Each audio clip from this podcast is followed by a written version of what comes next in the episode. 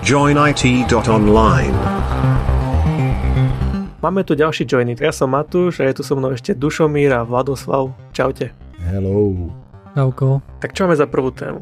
QD OLED. Je to už pár dní, keď Samsung predstavil prvý OLED vlastne z ich výroby pre televíziu. Tým vlastne ukončuje ako keby takú 10-ročnú až dominanciu, alebo koľko rokov akože jediný, kto vyrábal OLEDy pre telky bol LG. Mhm, áno. A teraz do toho sa s QD OLEDom pridáva Samsung. Ja som bol hneď z začiatku taký skeptický, lebo ja som veľký fanúšik LG OLEDov, ale pozrel som sa na to trošku bližšie. Samozrejme, už sme, myslím, že o tom hovorili minulý rok v Joinite, že niečo také Samsung plánuje a hovorili sme si, že má to veľký potenciál. Tak som si niečo pozrel o tej prezentácii, ktorú Samsung mal. Oni tam vlastne pozvali nejakých ľudí, bol to súkromný showcase pre novinárov. Porovnávali tam tento eh, QD OLED Samsungu, potom tam porovnávali LG G1 Evo, to z roku 2021, a takisto porovnávali to ešte s telkou LG, ktorá bola mini ledková, tiež z roku 2021. Je dôležité ale podotknúť, že ten Samsung nebol ešte finálny produkt a bol to v podstate iba panel, priamo z linky, nemalo to nejakú štruktúru. Tiež je dobre povedať, že tie telky alebo tie panely, ktoré boli porovnávané, neboli nakalibrované. Každá telka mala iný tone mapping, teplotu farieb a tak ďalej. Bolo tiež vidno, že ten QD OLED mal nastavený ten, také trošku viac prisvetlenie, aby bolo vidno, že je svetlejší. Ale to je typické pre Samsung telky, čo som si pozeral aj tie teraz, čo predávajú. No ale tie QLED, QLED-kové telky, aj Samsung telefóny, čo majú, tak oni majú vždy taký ten kontrastnejší jas. Oni majú vždy tak nastavené, že všetko je také farebné, také pekné. A niekomu sa to samozrejme páči a nie je akože s tým nejaký veľký problém. Ale táto QD OLED telka bola tiež takto nastavená. QD OLED je až o 30% svietivejšia, ako sú doteraz OLEDky. Do roku 2021, lebo LG tiež tuším predstavilo v roku 2022, teda teraz OLED, ktorý je o 20% tuším svetlejší ako ten model z 2021, nie? Tých 20-30% je svetlejší ako minuloročné OLEDky, ale tento rok LG vyrobil nový panel OLED EX, ktorý je tiež akože 200 nitov silnejší, takže to je takých nejakých 20-30%, takže je to na úrovni toho QD OLEDu. Ale QD OLED má nejaké výhody, napríklad e, QD OLED vie vykresliť viac saturovaný obraz, tá svietivosť sa zdá byť konzistentnejšia ako na LG paneloch, že sa vlastne vytvárajú aj monitory na gaming s týmto QD OLED. Čo, čo je v podstate mírový krok vpredu, pretože OLEDky ne, neexistujú prakticky na takéto gaming panely. A čo je veľká škoda, a v tomto môže Samsung spraviť e, dosť ako keby revolúciu, by som povedal. Ten Alienware vlastne e, monitor, e, ktorý má akože mať tieto QD OLED screeny, len vieš akože to trošku ma tak traší, že Samsung eh, nehovoril nič o životnosti a burnine a tak ďalej. Jediné, čo povedal, že, by, že asi to bude lepšie, hej, alebo niečo také, niečo veľmi akože nejasné. A to mi prípada ako taký hlavný problém pri, pri akože gaming monitoroch, hej, ktoré predsa nepoužívaš len na gaming, ale aj na desktop, hej, kde máš start, start menu a všetko, hej. Pozri, ja len viem za seba, že ja mám LG telku od roku 2017 a žiaden burn-in tam nie je, takže... To je ale vždycky otázka, ako to používaš, vieš, sú klasické tie také, uh, že OLED panel niekde na stanici, kde je CNN beží non-stop, tak po dvoch rokoch vyhorené CNN vpravo dolu, alebo kde to je na veky vekov, vieš. Čiže ak sa budeš hrávať stále nejakú hru, kde budeš mať v strede radar, tak to určite podľa mňa pocítiš. Ty to pravdepodobne používaš slušne, dá sa povedať, vieš. Ja si strašne uvedomujem, keď hrám na OLED telke, že nejaké tie HUD elementy si stále schovávam, alebo sa snažím v menu si niečo nastaviť inak, alebo tam nebol taskbar, alebo všetko možné, lebo a dosť to akože pomáha. Telka mi vydržala strašne dlho, takže samozrejme, že pre človeka, ktorý to nechce riešiť, tak môže sa niekedy stane, hej, že keď bude len mať otvorené jedno okno, bude to používať ako browser, tak eh, asi tá lišta sa tam vypáli. A hlavne, keď niekto sedí 16 hodín za počítačom ako ja, hej, a furt, furt má dole akože meno. Linus, Linus robil aj také video, myslím, nedávno, presne keď mal nejaký uh, LG OLED monitor. Ja neviem, či to bol televízor a pozeral do neho, alebo to bol monitor, ale proste mal taký ako počítač a on mal to rozdelené na 4 screeny a mal to tam vypálené, napriek tomu, že tam robil kadejaké tie potom Eh, že pixle tam rozhadzovalo a takéto tie srandy, čo sa akože OLED, OLED firmware to má, tak jednoducho nevyhnul sa tomu. Ale to je, myslím, že to je ale špecifikum OLED z princípu, tomu sa nedá vyhnúť. Môžeš urobiť akože také finty, ktoré tomu nejakým spôsobom budú uh, akože predchádzať, ani nie tak, že odstraňovať to, ale predchádzať tomu. Ale to je, nad, to je ako keby prirodzená vlastnosť tej technológie, že sa to proste vypáli. Otázka je teraz, ako to bude. Ten QD OLED funguje iba na modrej OLED farbe. A tým pádom, keď sa, on, on, on nemá subpixel. Uh-huh. Bude to vypálený celý pixel alebo žiaden. To znamená, že keď aj budeš mať niečo vypálené, tak to bude viac také rovnomerné. Zdá sa, že to bude dobrá technológia. Samozrejme, že to otázka je, ako sa to bude, ujme sa to a testuje sa to a zdá sa, že to je dosť progresívna vec a som zvedavý, že čo na to spraví teraz, e, čo spravia iní. Hlavne uh-huh. LG, hlavne LG, lebo LG podľa mňa akože veľmi si užívalo svoju 5 ročnicu, keď bol monopol na akože top panely, kontrastné panely. Hej a vieš, čo som chcel ale povedať, také, čo, čo sa mi páči, lebo dlho, dlho Samsung sa stával do roli, že my vieme spraviť konkurenciu OLEDu aj s LCDčkom. Vypipláme, neviem, podsvietime ho, vieš, proste dá sa spraviť kadeč. Ale aspoň na tomto vidno, že Samsung je proste obrovská firma. Oni normálne vrazili prachy do uh, R&D a prišli s niečím, čo je iné. Úplne. Vieš, a je to lepšie. Ja osobne si myslím, že to bude lepšie a povedzme, že uvidíme, ale ok, vyzerá to zatiaľ fajn. A toto bude sila Samsungu. Alebo sila peňazí, proste sila veľkej spoločnosti, ktorá proste chce, to, to mi príde ako ukážka, ukážkový prípad tohto presne. Ja som si čítal jednu štúdiu, teda bol to asi nejaký scientific paper, kde prvýkrát použili QD OLED, že len s modrou farbou dokážu vytvoriť všetky farby. Bolo to z roku 2014, bolo na tom nejakých 4 až 5 vedcov, ktorí vytvorili tento koncept a je rok 2022 a už máme v podstate, ide to do production. Do komerčnej, do komerčnej produkcie, presne, že do consumer sféry, presne, žiadne prototypy alebo ja neviem čo, nejaké úzka výroba alebo dač, no. Ale tá, tie ceny budú také, že to nebude až také Tak OLED, prvé, prvé OLEDy tiež boli, páne Bože, a. Fábia mala. Je to fosfor, ktorý používajú na červenú a zelenú a tá modrá farba má dostatočne veľkú energiu, že dokáže rozsvietiť tú červenú a zelenú a spraviť z toho celý pixel. Ešte by som chcel spomenúť, oni vlastne vytvorili nejakú tú fabriku na to a môžu vytvoriť momentálne najväčší panel, ktorý je 65 palcov, takže budú dostupné 65 e, palcové, 55 palcové a z toho sa dá ešte vyrezať 34 palcový monitor. Takže len tieto tri veľkosti budú dostupné zatiaľ. Zatiaľ čo OLED od LG, oni majú väčšie, väčšie fabriky a tam to ide až do 98 palcových teliek. Ha. Tých 8 tisíc dolárov, ktoré hovoria, že to má stať, že to nebude až toľko. Takže to bude asi 7999. to je klasika, vieš. Adoption krivku, ty by si vedel rozprávať roky. Takže jasne, že najprv, si to, najprv to zaplatia entuziasti a potom my si to už kúpime do aut za 150 dolárov. Zaujímavá je tiež vec, že zatiaľ Samsung nepredstavil žiadny um, vlastne telkač s touto technológiou a zatiaľ, čo predstavili, bolo iba Sony uh, s týmto Samsung displejom a Alienware, hej, to bol ten monitor. Ktorý je mimochodom parádne tučný. OK, uh, ďalšia vecička, ktorá ma tak celkom zaujala, uh, bolo PSVR 2. Vlastne s tým, ako vyšlo PlayStation 5, tak bolo jasné, že OK, ku tomuto tu príde aj nejaká virtuálna uh, helma, hej, helma na virtuálnu realitu. Otázka len bola, že kedy, v akej podobe a tak ďalej. Nedávno bola predstavená PSVR 2, ehm, zatiaľ neboli ukázané obrázky tej helmy, teda vôbec nevieme, ako to vyzerá. Ehm, boli ukázané akurát, ako vyzerajú ovládače. Tie už vyzerajú normálne, moderne, ako, ako by asi mali vyzerať, hej, nie ako tie, čo boli pribalené ku PSVR jednotke. Ale to, to tam nebolo až také zaujímavé. Čo mňa tak celkom zaujalo je, že PSVR bolo, teda tá virtuálna helma na virtuál, helma na virtuálnu realitu, neviem ako to mám, virtuálna helma znie tak trošku zle, hej, lebo to je skutočná helma. Stačí VR. Dobre, dobre. Takže VR jednoducho na PlayStation 4 bolo veľmi lacné, hej, ku tomu, čo akože poskytovalo a ku tomu, kedy to vyšlo a tak ďalej. Bolo to hlavne kvôli tomu, aby si to viacej ľudí kúpilo jednoducho a tieto konzoly sú veľmi sú často akože agresívne cenené, aby čo najviac ľudí si to vedelo dovoliť a tak ďalej.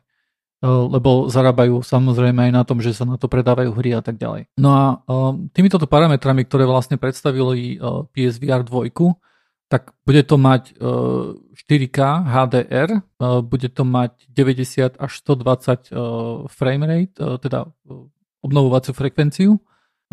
Field of view to bude mať 110 stupňov, bude sa to dať napojiť na PlayStation 5 pomocou jediného USB-C káblu a podobné akože VR headsety, ktoré, ktoré majú podobné parametre, stoja okolo tak tisíc dolárov. Hej, akože je, je, je to taká, povedzme, že 800 až tisíc e, dolárov. Hej, to, to je celkom normálna cena za nejaký, uh, za nejaký headset, ktorý má takéto tu parametre. A otázka je, že ako sa toto vyrieši s PlayStationom a akú, akú cenu tu na ponúknu. Uh, takisto je otázka, keďže to má USB-C káble, uh, tak podarí sa to rozbehať aj na PC.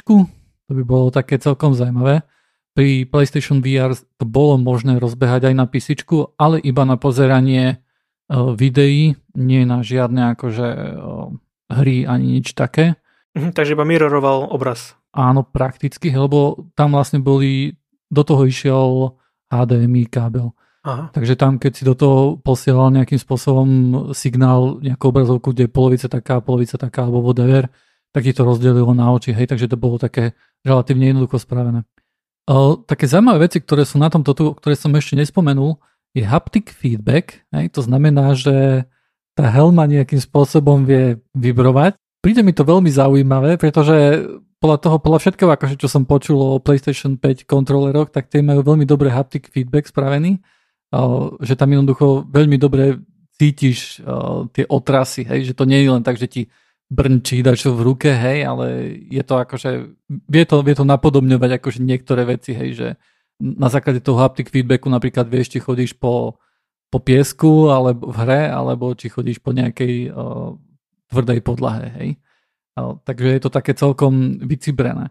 A tu na to môže byť celkom také zaujímavé. A čo táto helma ešte má, má eye tracking. Hej? To znamená, že e, helma vie, že kde sa pozeráš a ako, ako takú vec, ktorú to má podporovať, táto PSVR helma, bolo niečo, čo sa volá, že foveated rendering. A toto je, toto je taká, je to taká vec, ktorá by bola krásna, hej, keby fungovala, pretože vďaka tomu, že táto helma by vedela, že kde sa pozeráš, tak by mohla napríklad povedať, že a on sa pozerá tu na napravo, tu na teraz zvýšim detaily na tomto jednom mieste, pretože tam potrebuje mať naozaj ostrý obraz, ale v okolí jednoducho toho, tam už niekde môžem pustiť tú kvalitu trošku nižšie, kvôli tomu, že tam sa nepozerá. Hej. A na základe tohto tu vieš získať akože výkon nejaký. Takéto veci stále boli v nejakej takej teoretickej rovine a, a, a veľmi akože aj napriek tomu, že, uh, že rôzne SDKčka už aj na existujúce virtuálne uh,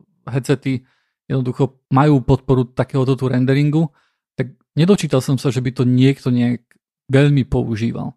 A je tam celkom taká otázka, že či sa to vôbec dá. Ja som sa len zasmiel, pretože ma napadlo, že keď niekto bude streamovať na Twitchi s týmto zapnutým, vieš, a budeme sa pozerať na obrazovku, tak tam, kde sa on pozera, bude ostré a my všetci uvidíme proste kocky všade okolo. Mňa to nebude môcť byť až takéto tu zlé. Že jeden z takých najrýchlejších pohybov, ktoré človek vie urobiť, je pohyb okom. To sa volá sakadický pohyb. Um, to možno, že mnohí aj poznáte tú fintu, že keď sa napríklad pozriete do mobilu a dáte si otvoríte si kameru, hej, tak aby ste videli svoju tvár, teda prednú kameru na mobile a budete sa pozerať najprv do jedného oka, do jedného oka a do druhého, tak budete vidieť, že sa vám hýbu oči. Ale potom, keď idete do zrkadla a budete sa pozerať v zrkadle najprv do svojho pravého oka a potom do ľavého oka, tak nebudete vidieť, že vám tie oči skáču. Hej, a je to kvôli tomu, že to je veľmi rýchly pohyb a my jednoducho počas toho pohybu, ako my sa pozrieme z pravého oka do ľavého, tak je to taký trh strašný a počas toho trhu sme slepí. Hej? Ale tým, že to je taký veľmi rýchly pohyb, tak tam to sú zlomky a zlomky sekúnd a tam jednoducho odrazu si povedať, že hello rendering engine, teraz, uh, teraz rýchlo pridaj kvalitu tu, lebo tu sa začal pozerať, hej,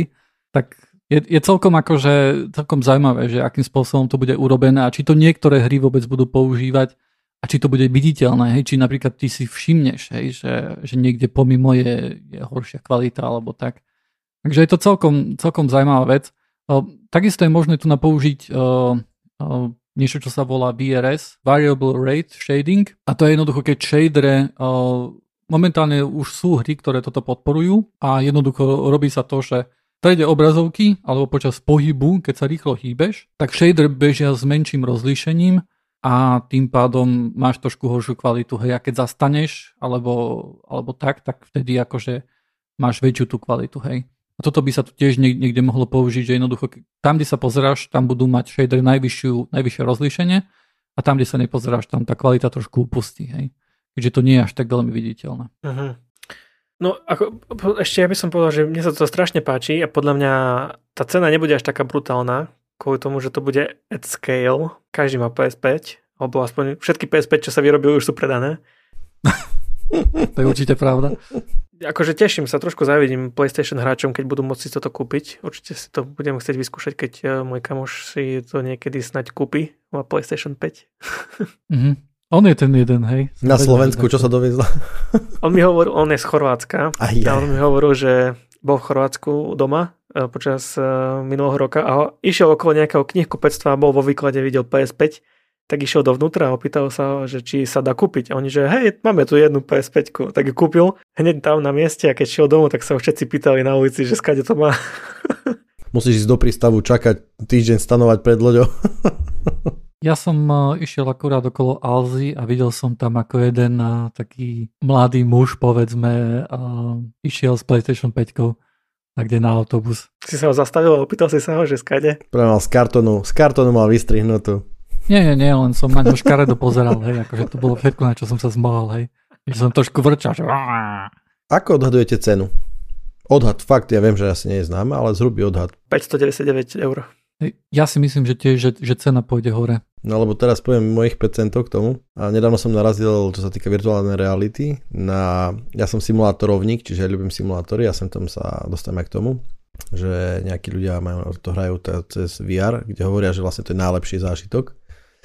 O, pre nich teda aj ja tak, že je to reálne. A chalan vravil, vravil teda, že Pimax Vision 8KX je taký headset, mm-hmm. a mhm. hovoril, že bože, že to je hrozný headset, že kábel zlý, dlhý, ťažký, že vôbec nie je to také ako, vieš, že modern, smeruje virtuálna realita k tomu, aby si mal čo najmenej pocit, že si v nejakom neprirodzenom prostredí, hej, čiže ľahká by bola, aby bola najlepšie bezdrôtová, bla bla bla bla, hej. Toto je úplne opak. Kábel, musíš mať kontroléry, ktoré ťa snímajú nejak v izbe a tak ďalej. Uh-huh.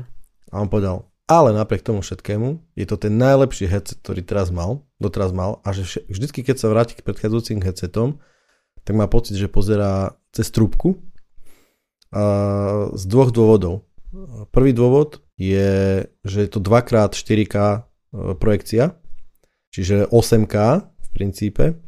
To musí byť pekné. A druhý, absolútna killer feature je, že field of view je 200 stupňov. Čo? To si neviem ani predstaviť. Že ty máš proste ako keby absolútne pocit, že, že keď už si v tom a dáme tomu lietaš alebo jazdíš na nejakom aute, tak ty vôbec nemáš pocit, že si vo virtuálnej realite. Že úplne dokonale zažívaš ten, tú simuláciu, ktorá, že nemáš obmedzenie nejakým spôsobom, nemáš obmedzenie kvalitou a ani tým hlavným akože tým periférnym videním. Že potom sa vrátil, dajme tomu, na nejaký Oculus, ktorý má pri najlepšom 110 stupňov hej, a že ježiš, že hneď dolu, že, že, to je, že už keď akože to zažiješ raz, takýto field of view, takže už sa ti ťažko vracia k takýmto úzko pre ňoho, už zorím, že to, mm-hmm. to by bola zaujímavá skúsenosť každopádne. Stojí 1500 eur bez dane, čiže nejakých 1800 eur. Je to ťažká oheb, akože vec, ale že je absolútne dokonalá pre ňo. Pre mnoho ľudí nebude, lebo je presne ťažká a tak ďalej, nedá sa hrať také hry jednoduché alebo iné. Ale toto bol zaujímavá, zaujímavý pohľad, hej, že že čo on, čo on potrebuje. Tak ja viem, aj cena je taká podobná. Nedá mi neoponovať. Není to 8K. Lebo 2x4K není 8K. Oni to tak nazvali, je to marketing, úplne, jasné, ale akože, áno. Hej, jasné.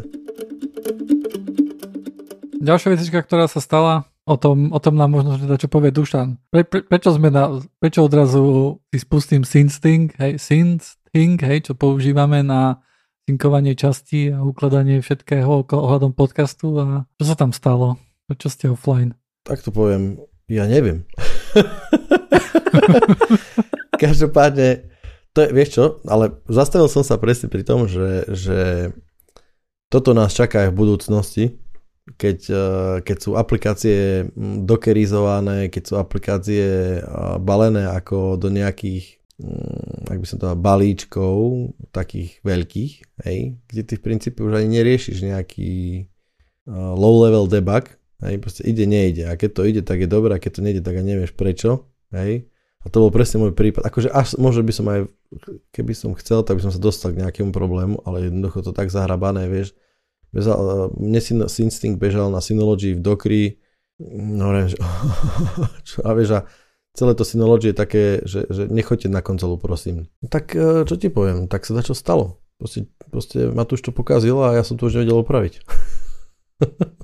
Ja som si všimol už dlhšie, lebo my sme ten Instinct používali na uploadovanie audia, ktoré sme spravili jednoducho a takisto na ukladanie grafiky a tak ďalej.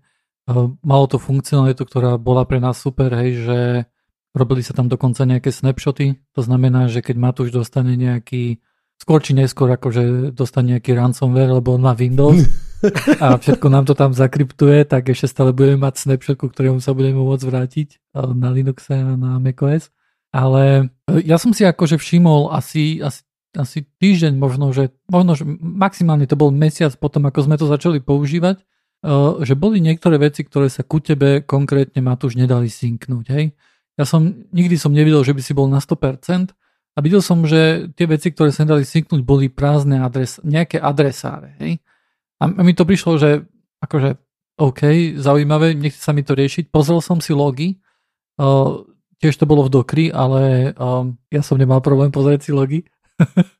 um, možno, že používal som iný uh, Docker a Linux server IO, by the way. Ak chcete používať niek- niek- nejaký image, tak si pozrite najprv, či nie je na Linux server IO, majú na- naozaj dobre urobené image. Um, no, ale, ale späť ku tomu Synsting, hej, takže, ale postupne akože sa to nejak začalo tak kaziť viacej, že um, ja som napríklad mal problém nielen s tebou, Matu, že, že ku tebe sa všetko nedostalo, ale na konci napríklad som videl, že, že ty, Dušan, si bol online na Synsting a som videl, že nie si na 100%, že nie si synknutý. A videl som, že naozaj, že čaká nejaká časť, aby sa ku tebe uploadla, hej, a jednoducho to nešlo. No a tak som išiel na, na Reddit, našiel som plno ľudí, ktorí mali podobný problém väčšinou ten problém sa začal vyskytovať až keď mali naozaj viacej fajlov. My tých fajlov, u nás tie fajly sú veľké, ale nie ich veľa. A, a veľa ľudí tam písalo, že no tak prečo som na, na Resilio, hej. Tak to isté sme spravili aj my. Používame Resilio Free verziu, ktorá nám zatiaľ postačuje. Nemá v žiadnom prípade také možnosti ako Synsting, ale zatiaľ synkuje, čo sa dá, čo je zatiaľ viac ako zvládol ten Synsting, hej. A, a musím povedať, že, že keď to človek nainštaluje, tak to vyzerá o mnoho lepšie.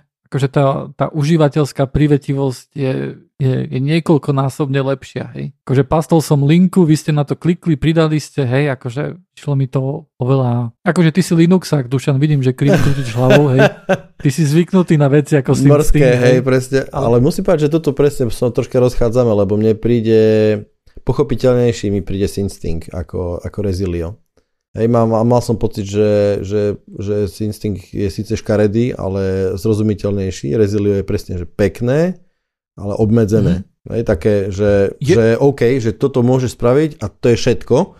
A aj to som musel, Aha. počkaj, dobre, ja som na to klikol teraz, že tie termíny, ktoré sa tam používali, neboli úplne také, také povedal by som, že jasné, hej, alebo neviem, ak to mám proste povedať. Bolo tam viacero takých otázok, keď som si povedal, že počkaj, teraz čo riešim vlastne source destination, alebo čo riešim teraz vlastne, hej také to bolo nie úplne OK. A, čiže ja som, ja mne je celkom ľúto, že, že, že Instinct sa takto akože pokazil. Ale vieš čo?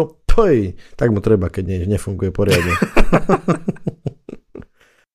uh, rozsud nás, Matúš. Mne sa viac páči Resilio. Ja som vôbec nepozeral, čo to dokáže nič. Ja som klikol na jeden link a odvtedy som ho nezapol. Takže je to ease of use pre noobov, ako som ja. Je úžasná. Ale je to aj obmedzené ako prasa naozaj. Akože nedá sa tam dať ani ignorili, že niektoré fajly ignoruj, ako my s Dušanom máme na Synology rôzne také krásne adresáre, zavináč, EA, neviem čo. Hej, Bodka snapshot.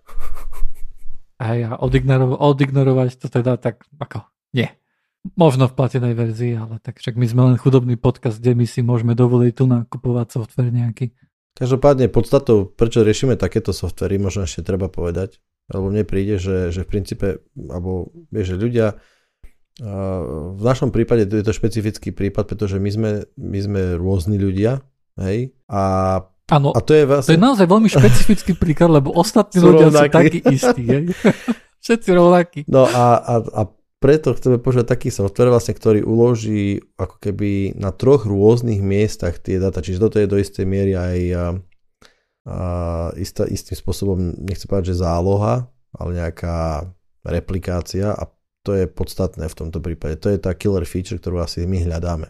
Aby sme mali tri plne nezávislé mm, miesta, kde budú akékoľvek dáta nášho podcastu a preto to nepcháme, dáme tomu Google, do Google Drive alebo dačo, lebo tam môže dojsť k strate hesla alebo niečo také a je to jedno miesto, je to single point of failure. A toto nie je ten prípad. Ďalšia vec je, že keby sme to tak kde mali v cloude, tak momentálne, keď sa pozerám na veľkosť uh, joiny adresára na Resilio, tak je to 50 GB. Mm. To už ide do peniaz. Mm. To už by išlo do peňazí, áno. Dobre, čo chlapci hovoríte na Android 12? Ja ti poviem veľmi rýchlo. Uh, snívam o ňom dlho. Uh, keďže som na Android 7, alebo na nejakom takom. lebo, no tak ja mám Samsung a on odmieta sa mi updatenúť. Volal som do Samsung podpory, že čo by sme s tým vedeli spraviť. A on mi hovorí, že, že factory reset. Ja, že vám to akože, to čo je za solution toto? No, že toto zvykne zabrať. No tak uh, som, som stále na nejakom starom, stra, strašne starom Androide a čakám, kým vyjde nejaký normálny telefón, aby som sa potom vymenil. Lebo, lebo mne, ja absolútne nemôžem, nemôžem telefón ja faktory resetnúť, lebo mne sa absolútne nechce do všetkých e, zase nastavovačiek. Absolútne. A ty už teda e, vravíš, že Android 12 je pristal na tvojej lodi? Áno, minulý týždeň na Note 10 Plus som dostal Android 12 bol tam changelog dlhý na 4 strán, ktorý som si rýchlo preskroloval. Je tam okrem zrýchlenia, lebo to je pravidelné, zrýchlenie a skrášlenie a riešili aj nejakým spôsobom, uh, ty máš Samsung telefón, že riešili aj nejaké veci, ktoré boli uvoľnené primárne pre Pixel 6. Vieš, lebo oni, mám pocit, že takéto niečo sa deje častokrát, že najprv nejakým spôsobom sa releasnú nejaké feature, dajme tomu pre kameru alebo nie, špecificky pre uh, Pixel zariadenia ale potom nakoniec sa dostanú, prebublajú aj k iným výrobcom. Ja si myslím, že tie featurey, ktoré sú na Pixel 6, čo sa týkajú nejakého AI a Google, alebo nejakých algoritmov z AI, tak tie sa neprenesú do Samsungu. To je separátne pre Samsung. Ale nejaké také tie veci, ako, ktorý bol prezentované pre Pixel 6, že bude sa ti meniť téma všetkého podľa toho, aký máš wallpaper, tak toto sa pre, prejavilo aj na Samsungu. A čo som si všimol, tak je tam dosť takých tých security veci, že môžeš dať viac e, práv pre jednotlivé aplikácie, alebo keď zapneš kameru, tak ti dá na status bar e, zelenú bodku, že ti svieti kamera, alebo keď máš mikrofón zapnutý, že nejaká apka používa mikrofón, tak máš zase zelenú bodku. Takže vieš presne, čo tvoj telefón robí a kedy. Uh-huh, uh-huh. Čiže akože inšpirácia do istej miery prebieha oboma, ako keby s, s oboma smermi by som povedal, že častokrát sa výrobcovia nechajú inšpirovať Googlem alebo možnosťami Androidu, ktoré Google uvoľní Uh-huh. A okay. na druhej strane častokrát Android uh, v, Google, v Pixel telefónoch prevezme dobré nápady z uh, nadstavie od, od uh, výrobcov rôznych. Lebo napríklad som bol prekvapený, že v princípe Pixel 6 ona, to už nie je čistý Android, že vlastne na ten, to je, oni tvoria, že Pixel Launcher, to som, to som jak prehliadol. To je presne tak, ja som mal veľmi dlhú dobu Nexus telefóny a tie boli dosť ako či, čisté Androidy a oni mali tak málo features, že sa pamätám, že ešte v roku 2012 alebo 2011 mal Samsung viac možností napríklad zmeniť si tapetu na lock screene. Uh-huh. To Nexus telefón nedokázal dlhé, dlhé roky. A potom s tým začali už aj na tom Nexuse, premenovali to na Pixel a ten Android na Pixeloch už teraz vôbec nie je čistý Android a nie je to vanila. Hej, je tam, je to launcher. Asi sa to dobre oddeli, je to, je to fajn oddeliť presne a tam udržovať uh vývojovú vetvu len čisto pre launcher a tie featurey také presne ako napríklad zmena UI podľa pozadia. A vieš, ale to nie je iba launcher. Ten samotný systém pre Pixel to je dosť iný proti Samsungu. Áno, rozumiem. To je, to je myslím, je previazanosť toho launchera a samotného systému, ktorý je nabildený priamo pre Pixel jasný. Hej, tam oni ťažia, to je to jedna hardwareová platforma, je to... Musím povedať ináč, že tá tá bodka, keď je aktivovaná kamera alebo mikrofón a tak ďalej, musím povedať, že to sa mi veľmi páči. To mám, na, to mám aj na macOS už a napríklad teraz tam akože vidím hore, že OK, že niečo, nie, niečo nahráva jednoducho, hej. A keď si na to kliknem, tak dokonca vidím, že ktorá aplikácia to je. Takže je to aj like. Tak v Linuxe GNOME takéto má už dlho dačo, hej, ale neviem nič robiť, len sa mi tam zobrazí červená bodka a to je všetko. Čo ak máš napríklad, keď si spustíš nejakú hru alebo fullscreen aplikáciu, stále tam ostane tá bodka? Tá je, tá je v tray, alebo vieš, proste v status bare toho mm. domáckom. Mm. Ak to nie, to nie je potom až také dobré. Je takisto pri Samsungu, keď máš niečo fullscreen video, tak uh, musíš potiahnuť dole status bar, aby si videl tú zelenú bodku. Fakt? Uh-huh. Tak to tiež nie je až také dobré. Tak ale hádam sa budú inšpirovať viacej. A... Le- lebo si myslím, že toto by mala byť vec, ktorá je viditeľná na displeji. Hlavne keď je malinka, hej. hlavne keď to fakt, fakt nevadí. Hej, hej, tu na to je, na macOS je to tak, že ono je to vedľa hodín, hej, akože pri status bare a v momente, keď som nejakej fullscreen aplikácii, tak sa to presunie úplne do pravého horného rohu a je to malá oranžová bodka, ktorá je veľmi, akože nevidno ju, hej, takže veľmi, takže podľa mňa je to, podľa mňa je to dobrá vec pre, pre privacy. Najväčšia vec, čo sa stala tento rok a možno, že sa aj stane tento rok, akože aj keď začiatok roka, tak, tak je to akože poriadna pecka. A to je to, že Microsoft kúpil Activision Blizzard. Čo to je Activision Blizzard, Ujo Vlado? Activision Blizzard je, je herná spoločnosť, ktorá myslím, že, že donedávna to bola piata najväčšia firma podľa uh, Revenue Gaming. Um, patria jej IP ako Call of Duty, Overwatch, Diablo, Candy Crush, tu si tuším tiež, patrí im. Uh, Guitar Hero, hej, čo mnoho ľudí tiež určite pozná. Dokonca aj Crash Bandicoot, čo je také celkom zvláštne hlavne teraz, keď to kúpil Microsoft. A Microsoft uh, vytiahol z vrecka 68 biliónov a si povedal, že OK, ideme ťa kúpiť. OK, OK, miliard, hej, 68 miliard. Miliard? Miliard, miliard. Biliónov to by bolo veľmi, veľmi, to by bolo tak uh, niekoľko štátnych rozpočtov Spojených štátov, ale miliard. Ak chceš po slovensky, hej. Áno, áno, chcem, chcem po slovensky, toto ma pomýlilo, hej. Obrovské peniaze, anyway. Áno, áno. Obrovské peniaze, ale akože je to, je to úplne nič oproti 68 biliónom, hej, akože teraz keď viem, že sú to len miliardy, tak je to akože fakt, že bieda. A, a toto je akože jednoznačne najväčšia akvizícia, akú Microsoft doteraz urobil. A pre porovnanie niektoré iné veľké akvizície, ktoré, ktoré, ktoré Microsoft urobil posledné roky, bolo, že kúpil LinkedIn, to bolo za 26 miliard. Mám tu napísané biliónov, ale už teraz viem lepšie. Potom napríklad také známe tiež za Skype zaplatil 8 miliard za Zenimax, čo je vlastne Bethesda, to je tiež akože gaming spoločnosť, ktorá Skyrim robila také veci, Fallout. Myslím, že pod to patrí aj ID to znamená Quakey, Doomy hej, a tak ďalej.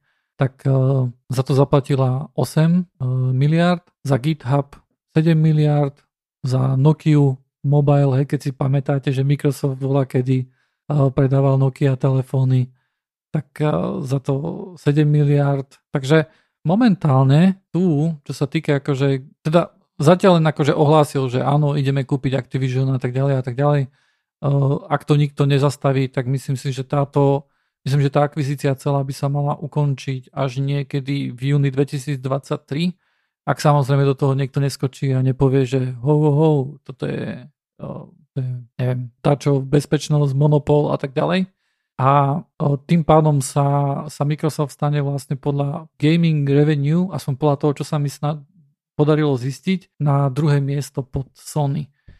To znamená, že poradie bude nejaké také, že prvé je Sony, to má 25 miliard e, revenue, Microsoft to má 20 e, miliard, Tencent, no to je obrovská čínska spoločnosť, má 13 miliard a potom Nintendo e, s biednými, naozaj biednými 12 miliardami. Takže ono, Microsoft sa, z neho sa akože stal brutálne veľký hráč na trhu s hrami. Stal sa z neho vlastne takýto veľký hráč vďaka tomu, že ponakupoval ostatných veľkých hráčov. Neviem, a, aký z toho máte pocit? Akože, neviem ty, Dušan, koľko o tom vieš, ale tak už určite má nejaký vyhranený názor.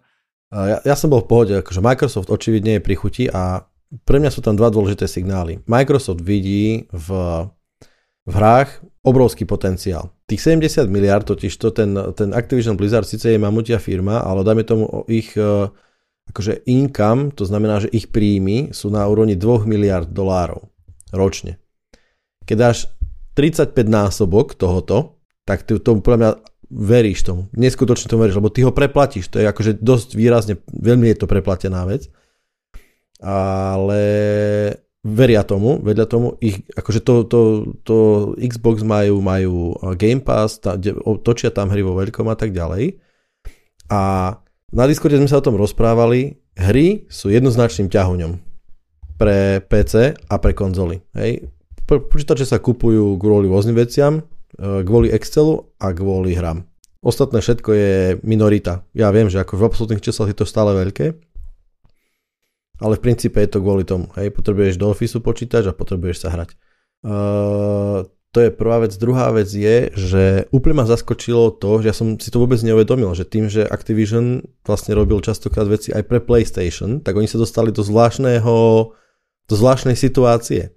Pretože vlastne teraz Microsoft ako vlastníkom Xbox platformy, a hovoríme teraz o celom ekosystéme, vlastní niečo, čo bolo robené pre PlayStation. A on môže akože vlastník povedať, končí sa, hej. Čiže síce v Sony je v pozícii, že dominantného, pretože má tam, točí sa tam veľa hier, ale podľa môjho názoru Microsoft mu akože dosť intenzívne skočil do záhrady. A uvidíme, čo to bude. Ja si myslím, že ak bude nejaká trecia plocha, tak toto môže byť tre, trecia plocha. Ja som už čítal nejaké vyjadrenia, že nie, že nič sa nebude robiť, všetko je v poriadku, budeme vydávať aj pre PlayStation, bla bla bla bla bla, hej, však prečo nie? čím viac sa predá, tým e, viac sa predá, hej, a tým viac si príde, ale ak urobia exkluzivity, ktoré boli, dajme tomu častokrát robené, že nie exkluzivity, ale PlayStation ľudia mali možnosť si kúpiť tieto hry, keby to spravili, takže nie, bude to len pre Xbox exkluzívne, verím tomu, že to môže mať dopad na to, že ľudia prestanú kúpať PlayStation, začnú kúpať Xboxy. Asi toľko. Môj názor je, že Microsoft ide dobrým smerom, ak chce si udržať nejakú pozíciu, pretože PlayStation a Sony má dosť veľa kvalitných štúdií a robia kvalitné hry. Ja si myslím, že práve teraz sa leveluje ten, ten celý sektor. Že nie je to tak, že teraz Microsoft je niečo viac, ale skôr teraz sa Microsoft dotiahol na Sony. Hej, ja si tiež myslím, že on, on jednoducho si povedal, že v tejto oblasti idem byť uh, nie v, v top 30, idem byť top 5, ak nie top 1 že on, on začína šliapať intenzívne napätý veľkým hráčom hej, a má na to, akože ak, ak, tom, ak som vtedy povedal, že Samsung má peniaze na to, aby si sadol a vyvinul, vyvinul produkt, ktorý bude tu top, akože výborný, tak toto isté platí možno ešte viac o Microsofte. Že mám pocit, že Microsoft ako keby... Niekedy, ak to bola blbá firma, tak teraz máš pocit, že to není až také zle s ňou. Že vedia tam, čo robia, majú to premyslené, neboja sa ísť do dlhodobých projektov, lebo toto není na dva roky. To je absolútne nie na dva roky. A môžu nás čakať podľa mňa zaujímavé veci, pretože toto je podľa mňa na 10 rokov rozpočítané minimálne, aj viac. Hej? Že ako sa bude hrať, akým spôsobom sa bude to všetko. Hej, ale tiež som čítal správu, že Microsoft neplánuje stiahnuť tie hry zo Sony no, ono, konzol. Pozri sa, ono sa veľa vecí neplánuje teraz a o dva roky sa už troška plánuje. Vieš, ja, tu, tu, napríklad tu by som bol veľmi skeptický. Hej, ale tak bol to článok, že mali telefón a Sony šéf hneď volal do Microsoftu, že what's a go. tak ich museli ubezpečovať, že hej, hej, chill, hej, že ešte stále tam tie hry budú, pretože oni tiež potrebujú nejaké to revenue. Keby to stiahli z tých Sony konzol, tak zrazu nie, majú polovicu menej. Hej, to si premyslia a akože, príde to. To, ako to presne povedal, bolo, že samozrejme dodržia všetky uh, zmluvy, ktoré boli podpísané. Hej, to nehovorí nič o nových zmluvách a tak ďalej. Ale uh, ja sa prikladám trošku na tvoju stranu. Ja si myslím, že také veľké veci ako Call of Duty, tak jednoducho tam tie peniaze z PlayStation platformy momentálne uh, sú, sú tak významné jednoducho, že, že nevydať to na nejakej platforme, hej, tak uh, to asi nie je cieľom, uh, cieľom Microsoftu. Ale ťažko povedať, čo priniesie budúcnosť. Hej. Možno, že uvidíme Crash Bandicoot, ktorý bude Xbox uh, PC exkluzivita, hej. A, a, a ale to nie je vec, ktorá sa bude strašne predávať, hej, ale... Ale posilní to, presne, posilní to portfólio, tú značku, to posilní, hej, lebo môžu si dať do marketingu, dajme tomu, že nie, že teraz je more than 50 exclusive uh, titles, ale zase to bude more than 450, alebo dačo, vieš. A netreba si zabudnúť, teraz nad tým rozmýšľam, že je fakt pravda, že akože s týmto štúdiom získali obrovské množstvo skúsených, veľmi skúsených developerov, game designerov, čo sa im môže v, akože ak, ak tam nebude nejaký odchod masívny, tak sa im to môže len vrátiť v dobrom. Ja si ešte myslím, že toto môže trošku pohnúť z PlayStation, aby im neušli zisky, tak začne hry vydávať aj na počítač pravidelne a rýchlejšie. Nie som si úplne istý. To už robí teraz, hej. Ale až potom, ako to 3 roky predávajú na PlayStation, lebo akože pirátska scéna robí svoje. Tak God of War sa predáva zatiaľ veľmi dobre na Steam. Ale to je tak, že to God of War je hra, ktorá je stará x rokov, alebo mesiacov, alebo dáčo. A to je tak, že akože oni keď už majú vygenerovaný ten uh, minimálne na náklady už majú, hej, tak si viem predstaviť, že aby robili ďalší hype, aby robili dobré meno si, som to na, na PC a ďalšie peniaze sa vždycky hodia, hej, lebo je veľa ľudí, ktorí, ja som si tak myslel, lebo ja som tejto troška taký, že strieľam od boku, ale mám pocit, že sa nájde dosť veľa ľudí, ktorí proste hra, sú čisto PC hráči. Hej. A myslím si, že aj veľa ľudí to tak vníma, že áno, že PC je stále platforma, ktorú treba zabudnúť a celý má, vieš, hry sa na to robia vo veľkom stále, celá, no a tak ďalej, tak ďalej jednoducho. Hej. Mne sa celkom páči, ako sa mení, o tom sme sa tu už vlastne viackrát bavili, hej, že uh, mení sa ten, ten vizuál Microsoftu a ako ho vnímajú, hej. Keď si spomínaš napríklad, aký, aký negatívny ohlas napríklad bolo to, že Microsoft kúpil GitHub, hej, to bolo, to bolo akože plaču, hej, krv, slzy, všetko a, a myslím, že momentálne, keď sa ľudia pozrú na GitHub, tak uh, asi málo kto povie, že OK, že toto bola chyba, hej, že Microsoft prišiel a to domrvil. A myslím si, že mnohými takýmito tu ťahmi si, si opravil akože meno, ktoré určite nebolo dobré, medzi ITčkármi a ja si, ja mu napríklad teraz aj celkom verím, akože s tým, že kúpi Activision a Blizzard, asi myslím, že to nedomrví, hej. Uh, tu za seba musím povedať, že ja nerozumiem, prečo kúpil GitHub.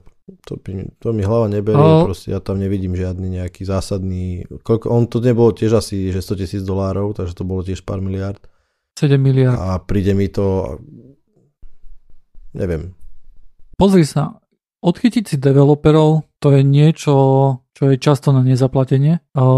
Takisto veci ako, ako GitHub Copilot a tak ďalej, hej, to sú veci, ktoré, ktoré môžu mať veľmi divokú budúcnosť, hej, ktorú si nevieme predstaviť. A, a takéto tu veci fungujú vďaka tomu, že Microsoft vlastne vlastní ten GitHub, hej, že on môže ísť cez tie repozitáre. Je pre neho oveľa jednoduchšie, ako keby mali cez nejaké externé API a tak ďalej a, a vie čítať ten kód, hej, takže toto sú všetko veci, ktoré, ktoré podľa mňa majú svoju akože nemyslím si, že Microsoft urobil chybu. No, ja tiež nemyslím, že robil chybu, akože mať, mať nekonečne veľa peňazí, čo Microsoft plus minus má, a kúpiť si GitHub za 7 miliard, je to veľké číslo, ale pre Microsoft to akože nie je big deal, hej, povedzme si tak. Ale keď kúpim, keď kúpim LinkedIn, hej, tak OK, Rozumiem tomu, je to drahé, ale v princípe je to sociálna sieť, ktorá generuje odborníkov, kde sa stretávajú, kde to môže nejakým spôsobom riadiť marketingovo, môže proste ťažiť z toho kľudne, môže a tak ďalej. LinkedIn dáva význam. Activision dáva absolútny význam, hej. Uh, ale Git, GitHub, ja tiež verím, že im dáva nejaký význam, však to niekedy nekúpil len bože, kúpil by som si dneska zase nejakú firmu, hurá, hej ale ne, nevidím, ne, nerozumiem tomu. Príde mi 7 miliard, mi príde dosť veľa na to, aby urobili uh, dobré, dobrú HR kampaň, hej? Alebo aby pregrepovali celý GitHub a zistili, že aha, tento kóder je fakt dobrý, tak ho oslome. Čo by možno, že dávalo význam, hej? Nevidím, možno, že, možno, že je možno, že to chcú nejakým spôsobom spojiť, možno chcú kopilota vytúniť čokoľvek, ale nedáva mi to nejaký význam na to, v tom v zmysle, že OK, ide, ideme to otočiť do ziskovej veci nejaké, hej, sa nám tých, tá investícia sa nám vráti. A každopádne to treba povedať, mám taký pocit, že napríklad tie investície do týchto herné investície, to nazvime to, a to platí aj pre hardware, aj pre také startupy, čo riešili okolo Xboxu, že tam je tá línia podľa mňa celkom zrejmá, hej, že peniaze generujú uh, herná, ako keby Microsoft vlastní dve zo štyroch obrovských herných platform, alebo čo ja koľkých, hej. proste má, má Xbox a má PC. Hej. Nehrá sa na Linuxe, nehrá sa na Macu, hrá sa na Windowsoch. Hrá sa síce na telefónoch, čo sme zistili tiež, že generuje pár miliard ročne, na moje prekvapenie, ale v tejto oblasti, že high-end proste hier, tak nebal by som sa povedať, že Sony môže byť zosadené z trónu, čo nedlo, onedlho. Posledná vec je, um, ja som vlastne na začiatku roka avizoval, že Dolby som, aby Joinit mal väčšiu hodnotu informačnú a kvôli tomu som, teda, som vymyslel niečo také, čo, sa, čo zatiaľ sa volá, že veľká téma. Stále dúfam, že, že na to nájdeme nejaký iný názov. Stále platí, že keď nejaký poslucháč vie, ako by sa to malo volať, tak nech napíše. Ešte stále rozmýšľam nad tým, že sa to môže volať od dole hore alebo od hora dole. Ale uh, Ďalšia teda téma som, som si nejakú vybral, už máme niečo pripravené a chcel by som rozprávať o rejde. A tu by som chcel využiť na to, že, že poslucháči sú často múdrejší ako my a chcel by som osloviť nejakého poslucháča, ktorý má praktické skúsenosti z Windows Storage Spaces. Nech sa mi ozve, mám nejaké otázky, mám otázky, aké to je rýchle, ako sa to používa a tak ďalej.